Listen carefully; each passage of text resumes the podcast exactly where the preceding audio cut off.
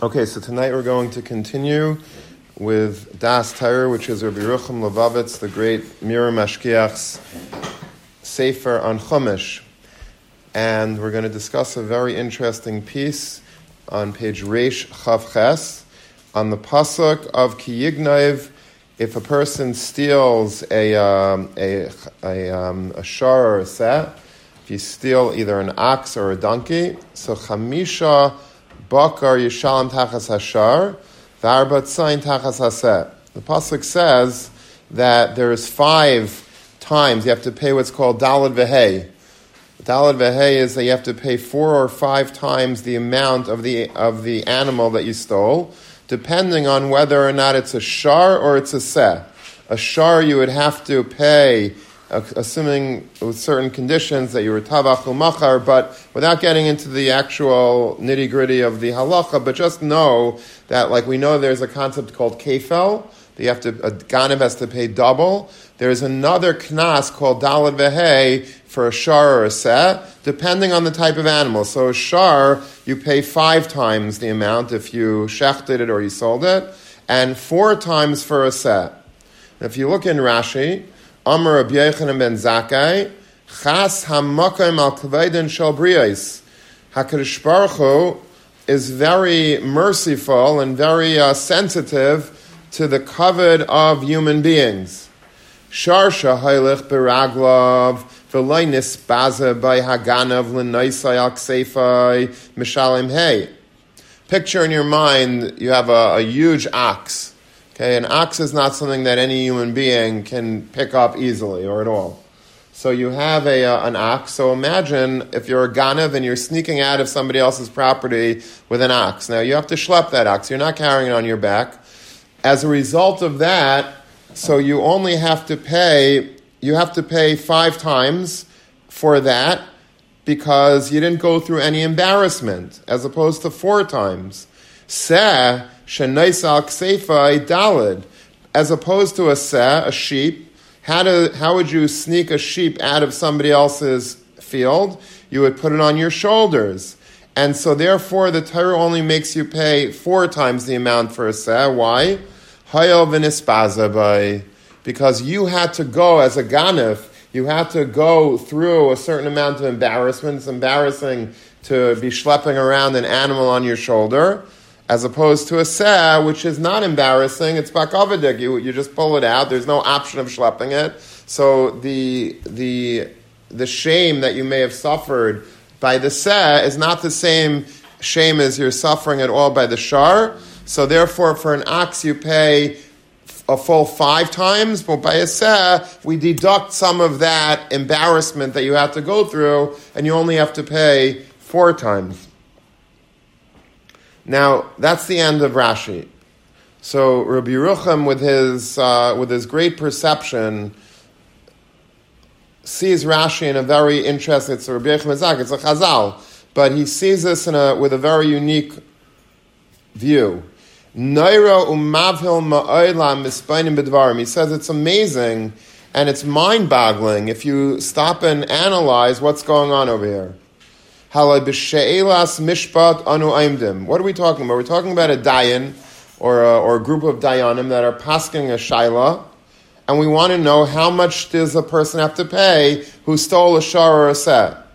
Asukim kan lahanish ganav bad gnevasa. We're trying to throw the book at a ganav for what he did. Umihu zeh shahaya aimer lahavi kan becheshben inyan shal kavod abrius would any judge in the world start factoring in a kavod I mean, this is a ganav. This is a, obviously is a low life. He's a guy that had no, you know, no no conscience whatsoever before he went into somebody else's property and stole the set, stole the shar. So what difference does it make? I'm a judge. I have to do what I, you know, I can only see what I see. And when Maisa, they have the chutzpah to go in. If anyone ever was. Uh, Anyone ever like go through uh, like maybe your car was broken into or your home chas v'shalom or anyone have that ever? No. But if you, I, used to have my car when I lived in Brooklyn. My car was broken into mamish once a week. I had like a ganab yaimi kimat, like it was, uh, you know, and I'd have like a, uh, in the olden days they had a stereo that you took out of the car with you. It was called a Benzi box. So you know, you because you have to take it out because you you know otherwise people would steal it. So um, so then I would start getting lazy. I'd put it under the seat.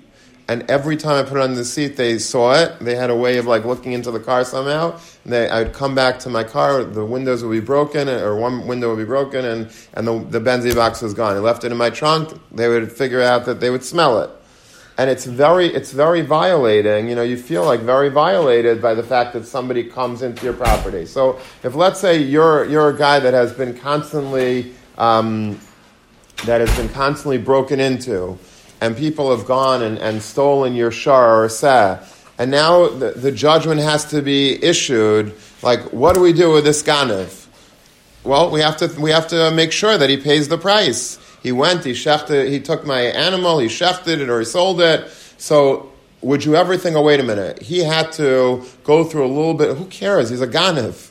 A ganav, you're worried about the ganav's busha? Did the ganav think about my busha?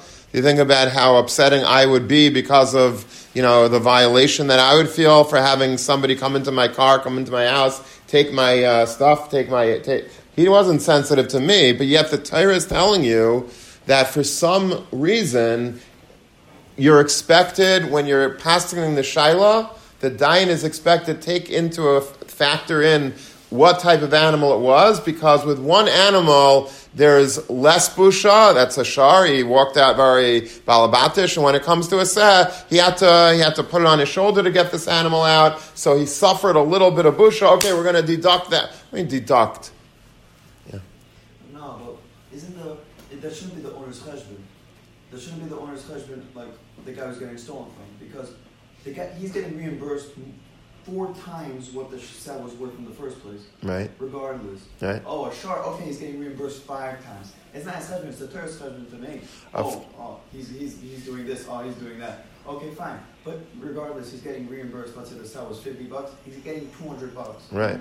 That's true. I understand so, that. You're a thousand percent right.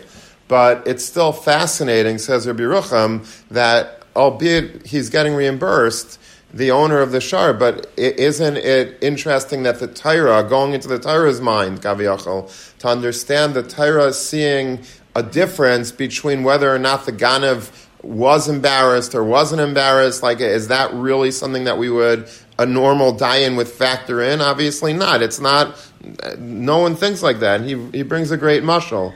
He says, "Umagam dakas ba'atzmai. If you'd ask the ganav, he himself doesn't even realize, you know, that he had to undergo busha for this. Lignaiv lisa.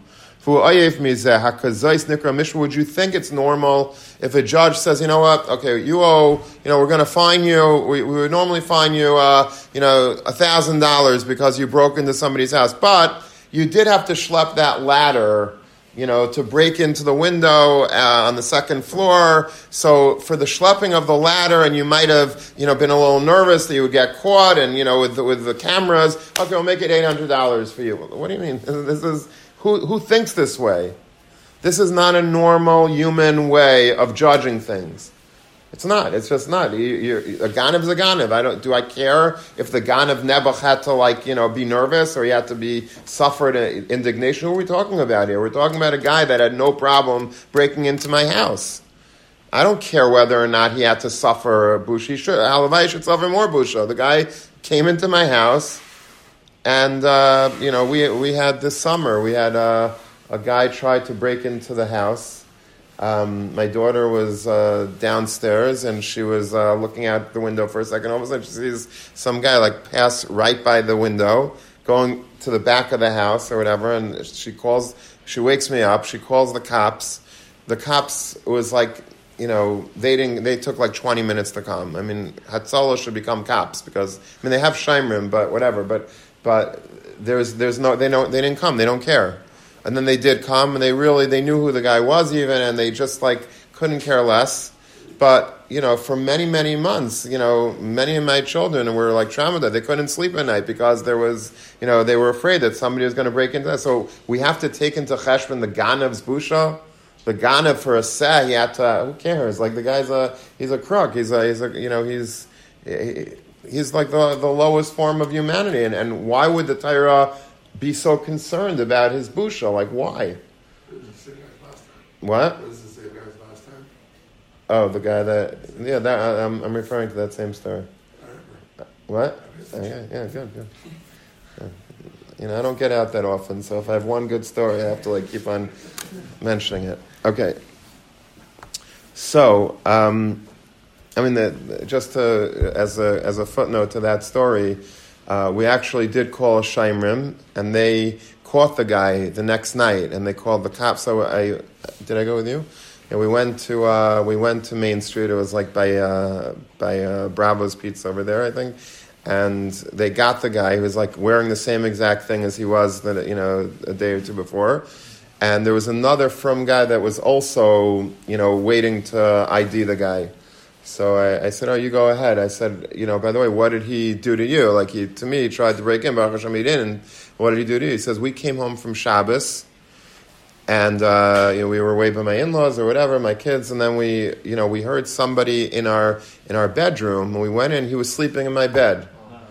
Guy's sleeping in my bed. So like, uh, you know, it's it's it's very violating. Like, imagine having a guy sleeping in your bed. like for me, I just like the guy passed by my window. We have him on camera, so that that was like a big deal for us. But like, you know, imagine coming home and finding this guy sleeping. I, it happened to me once on in my office. I went on Motzei Shabbos. Um, right after Havdalah, I, I, I, had to take a safe or something from my office, so I went up with my older son, and uh, and I used to have a cot in my office because I used to, you know, be commuting from Brooklyn or whatever when we used to live there. And I came up, and all of a sudden there was like one of the security guards was sleeping in my office. It was like you don't even want to know, like, well, you know, I was so like whatever. I threw the cot out, and um, and that was the first thing I did, and then. But I didn't want to get him fired because I first of all I thought he'd come back and kill me, and besides for that, you know, I just didn't want to get him fired. But then he did the same thing to Rabbi Sachs. Rabbi Sachs caught him on his, in his couch, on his office, and then he, fi- he had him fired, I think. But, um, it's very violating. You know, you feel like really like, you know, it's scary. People have no, and, and it's just getting worse. Like it's just, there's no, there's no mishpat. So sometimes, you know, you feel like if a guy did that to you, you want him to have the full, uh, throw the book at the guy. Like, like whatever remains of the ju- judicial system, like give it to him. Like what do you, we're, we're concerned about the sad that he had to schlep it, like Nebuch, like uh, he, he was schlepping my sad. The guy sleeping in the bed probably goes off scot free, right? Yeah. Super embarrassed. Yeah, right. He goes, right. right. Exactly, yeah. Anyway, so he says like this. rum madregas chesed rachamim, tachlis chemla bechanina. So he says this is the Torah's version of mishpat. Our version of mishpat is not this way. Our version of mishpat is if somebody does something really bad, you got to throw the book at him. If a guy murders, got to you know throw, lock him up for life. If a guy uh, breaks into your house, sleeps in your bed or whatever, like you know get you know throw him behind bars for a good ten years.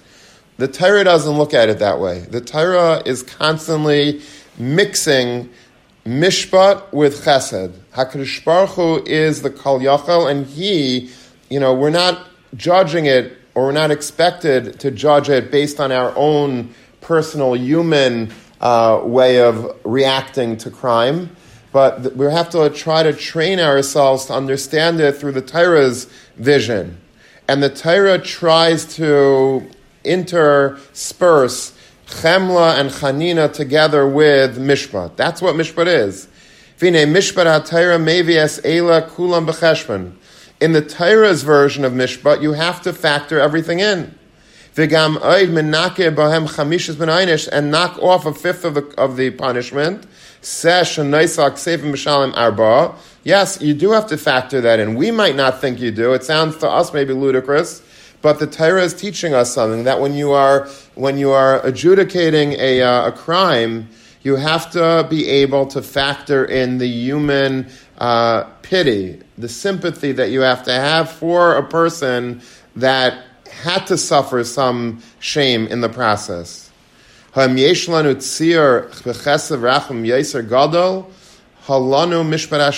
is mishpat Hashem. This is the definition of, of the Elam mishpatim. This is our parsha this week.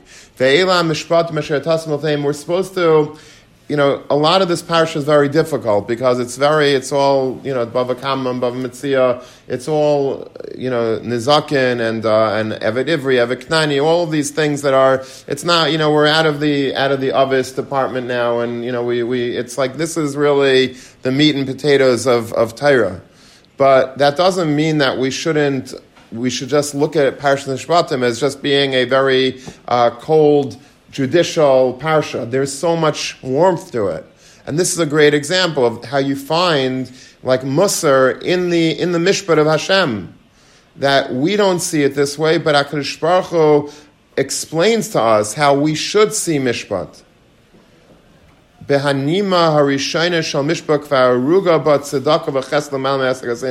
the first thread of mishpat, we already see woven the tzedakah and the chesed. That's much higher than we can comprehend. Atsumai shal mishpat chadur hukulai bitstaka. It's mishpat, but it's tzedakah. It's, it's hand in hand. Hakadosh Baruch Hu saying, yes, you have to dispense mishpat. You have to have justice. If you don't have justice, then it's a hefkerveld. It's like it's anarchy. You have to have dayanim, and you have to have shaiftim, and you have to have people shaitrim that are that are taking care of business and making sure that society operates as well as it could possibly be, but at the same time, you have to have a, a, a part of you when you're being done that also has eyes to, towards the human factor. Lamaisa, the guy had to schlep a seh. It seems like something that we shouldn't factor in, but you have to factor in. HaKadosh Baruch is saying that even when you are judging, you have to always have tzedakah and chesed interwoven in the mishpat a dayan that's just cruel, that just like looks at everything by the book without factoring in that, that's not a dayan. That, that might be a, a dayan in the Gayish world, but in the Jewish world, a dayan has to have an eye towards sympathizing with even the worst criminal. That's how Kadosh Baruch Hu looks at us. Sometimes we do things that are pretty bad. We are we sin and and, and we're expecting Hakadosh Baruch Hu to mete out if we have to have justice, but at least have Rahmanis on us, have Chesed, understand where we're coming from, right? Isn't that what we do in Rosh Hashanah Yom Kippur? Yom Kippur, we're saying Viduyim, we're saying, listen, HaKadosh Baruch Hu, I know that I did this and I did that, but I, you know, it was very difficult for me. I grew up in a certain way and I have a lot of stress and I have this and that. We expect HaKadosh Baruch Hu to, when he's dispensing his mishpat, to do it with Chesed, to do it with Rachamim, to have our, our own, you know, factors on the forefront of the din. We don't want it. To, if it's pure din, we're not going to be able to make it.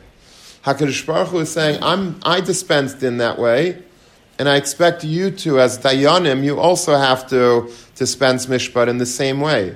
You have to look for factors that may be able to reduce the crime, reduce the sentence, and, and, and, try as hard as you can to look at these people not as uh, miscreants, not as uh, subhumans, but as human beings that stumbled and fall, fell, and maybe they had a reason. Maybe they, uh, you know, they had to, uh, you know, they had the, the, the death that they had was overwhelming, and they had no other choice. You have to have eyes towards having some you know, some degree of, uh, you know, um, um, I keep thinking like a, bleeding heart liberal. Like you have to be a little bit liberal, but a little bit conservative also. You have to make sure to keep the din a din, and you can't like be callous, but you can't be, uh, you have to be liberal, but you can't be too liberal either. You have to have din as well. So you have to find that balance between mishpat and tzedakah, and, and, and if you could, to try to fuse those two things together in order to make sure that the din as closely resembles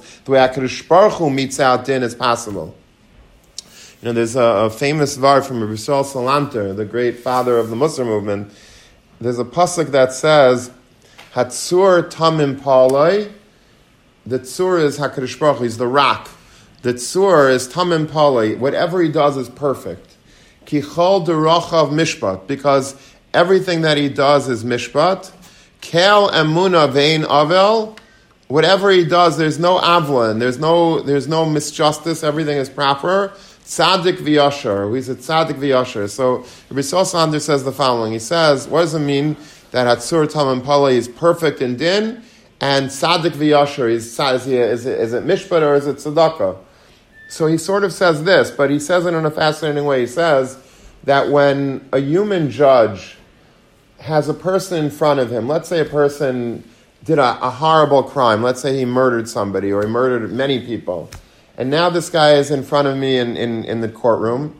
Now I have to judge him by what he did, right? That's what the jury and, and the judge or whatever in a, in a Gaisha court or in, in, uh, you know, in a Jewish court, you would just have the Dayanim sit and we have to paskin din nefashis and see what he did and we have Adim and we have everything, make sure that it's beyond a reasonable doubt that this guy is for sure the guy who, who committed the crime. Once we've proven we have Adim, and everyone says that Reuven killed Shimon, then we have to go by the book. We have to say, okay, he's Chayev Skila, he's Chayev uh, Herek, Chenek, whatever it is, for the crime that he committed. He has to do that.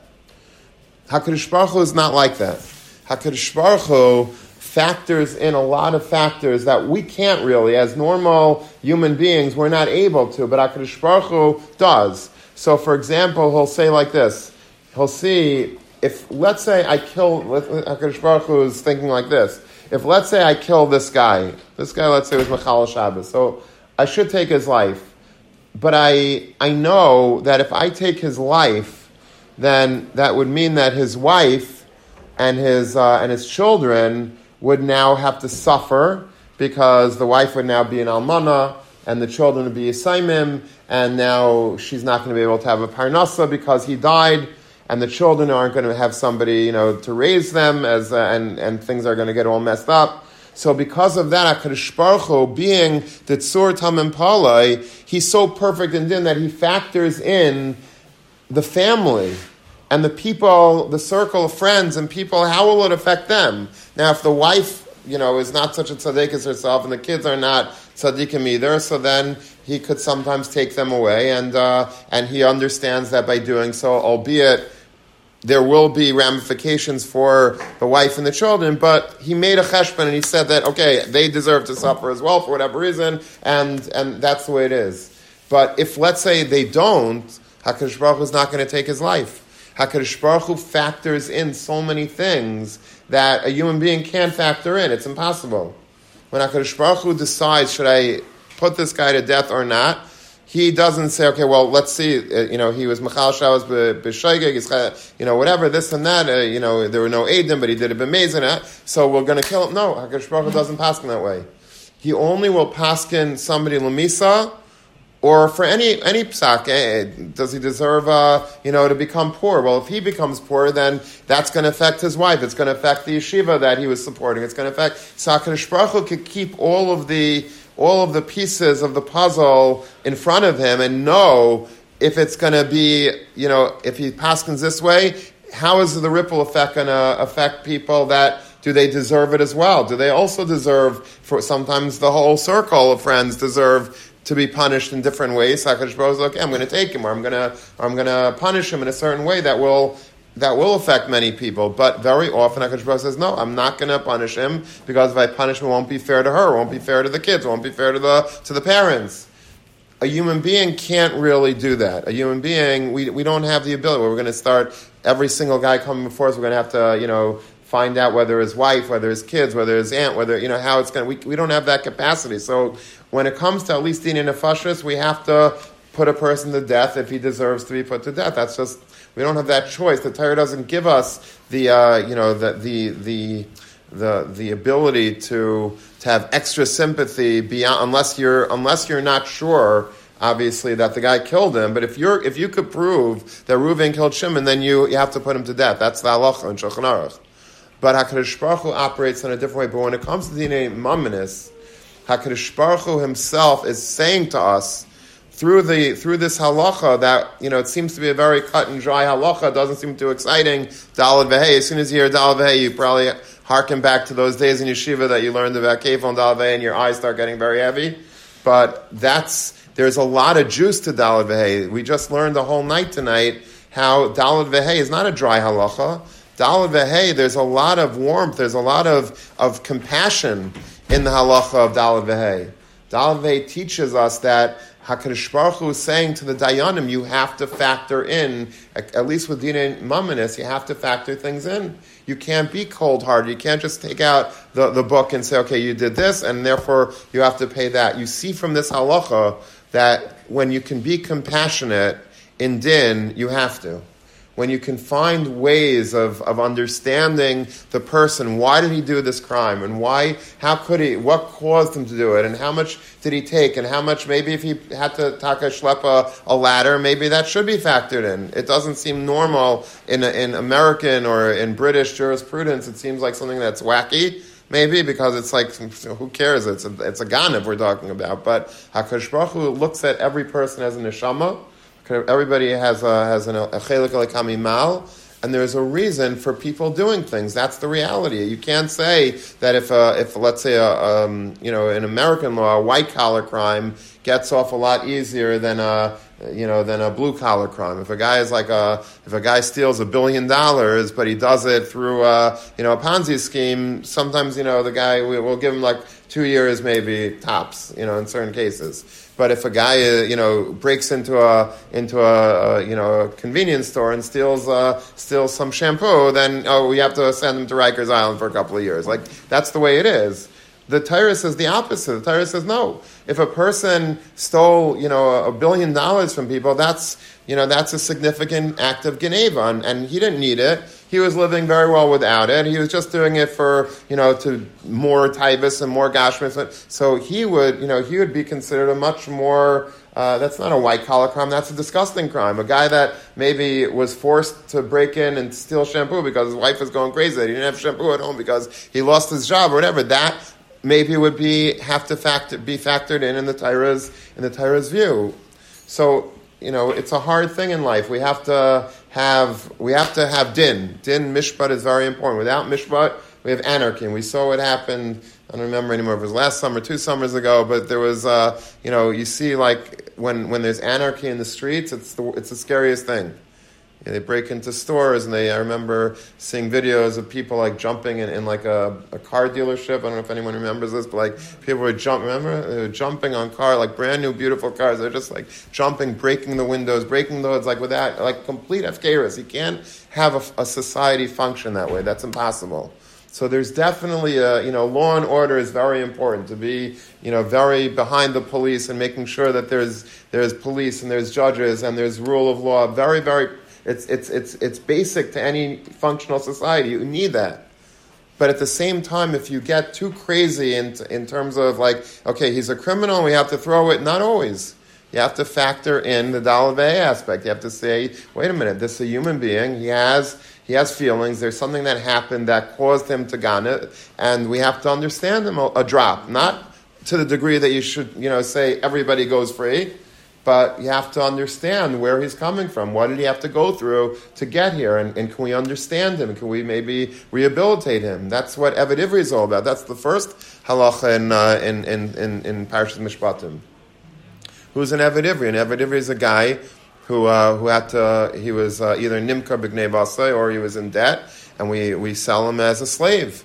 And, and, and you have to treat the slave very well. It's an Eved Ivri you have to treat the, Eved Eved The Pasuk says that Kitayv imai, Kitayv imai, imai b'maichel im mishta, that whatever you if you're, if you're having steak for dinner, you can't throw, uh, you know, throw, uh, you know, throw him, uh, you know, some, some old bread. You have to give him steak. You have sushi for dinner, he has to get sushi. And, and if there's only one steak in the fridge, guess who gets it? He gets it over you. The balabas has to eat cereal that night, and the slave gets to eat the steak.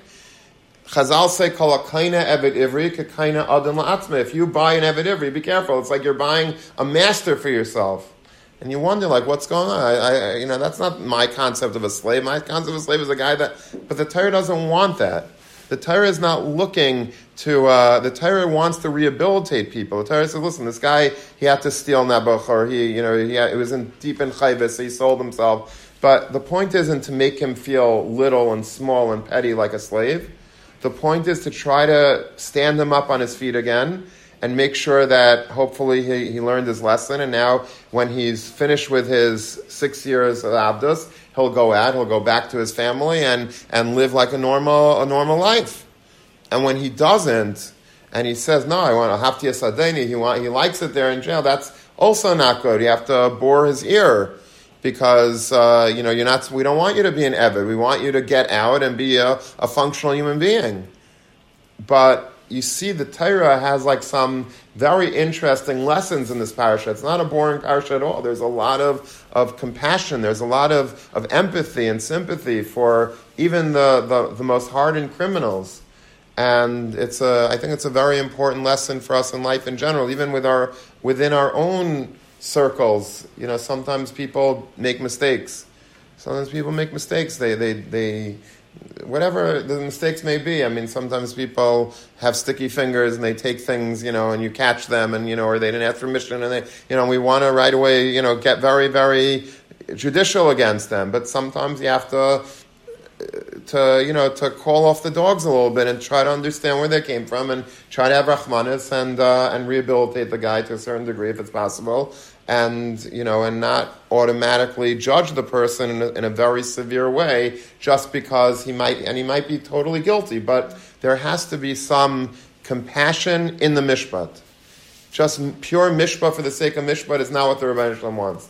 Rebbe wants mishpat, but tzedakah has to be infused into the mishpat. If it's not, if it's just mishpat, it's not Hakadosh Baruch Hu's law. That's maybe in Saudi Arabia, and you know, very strict countries where you steal something, they cut your hand off, and you know, that's not what the Torah. That's not the Torah. The Torah wants us, at least bedinei mamanis, to have rachmanis to the degree that we can. Also, like you said before, it's a stiff crime. I mean, it's a stiff penalty. You got to pay four or five times. That's not a small thing.